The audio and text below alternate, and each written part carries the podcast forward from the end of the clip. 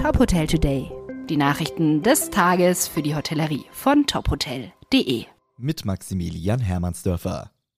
Be Yourself, Be Our Guest. So lautet der Name der neuen Kampagne der B&B Hotels. Laut Frank Seedorf, Chief Digital Officer Central and Northern Europe, habe das Unternehmen mit diesem Motto in den letzten Jahren eine einzigartige Expansion hingelegt. Mit der neuen Kampagne soll der Bekanntheitsgrad weiter gesteigert werden. Zentraler Punkt der Kampagne ist ein Imagefilm. Dieser soll mit dem klassischen Hotelgast-Klischee brechen und ganz normale Menschen ansprechen. Die Vision sei, die beliebteste Budget-Hotelmarke in Deutschland zu sein.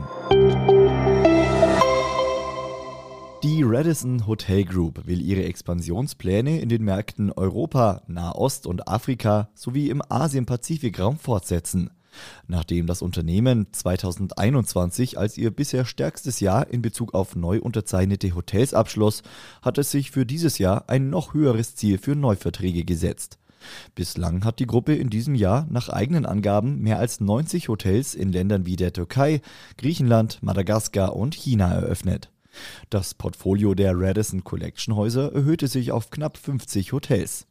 Radisson Blue wurde durch neu unterzeichnete oder eröffnete Hotels an Reisezielen wie Barcelona, Lanzarote, Mykonos, Madagaskar, Jordanien und Sri Lanka ergänzt.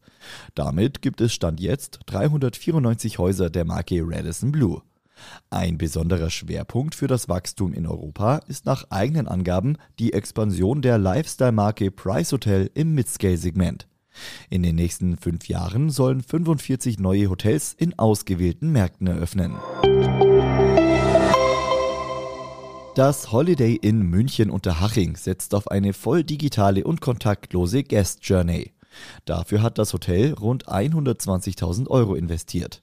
Von der Buchungsbestätigung über den Check-in, den Meldeschein, den digitalen Zimmerschlüssel, den Check-out bis hin zur Zahlung.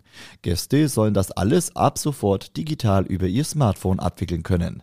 Für den reinen Check-in und Check-out steht auch ein entsprechendes Terminal in der Lobby bereit. Der Geschäftsführer des Hotels, Uwe Schulze-Kleving, erklärt, die Digitalisierung hilft uns, dem Fachkräftemangel mittelfristig etwas entgegenzusetzen.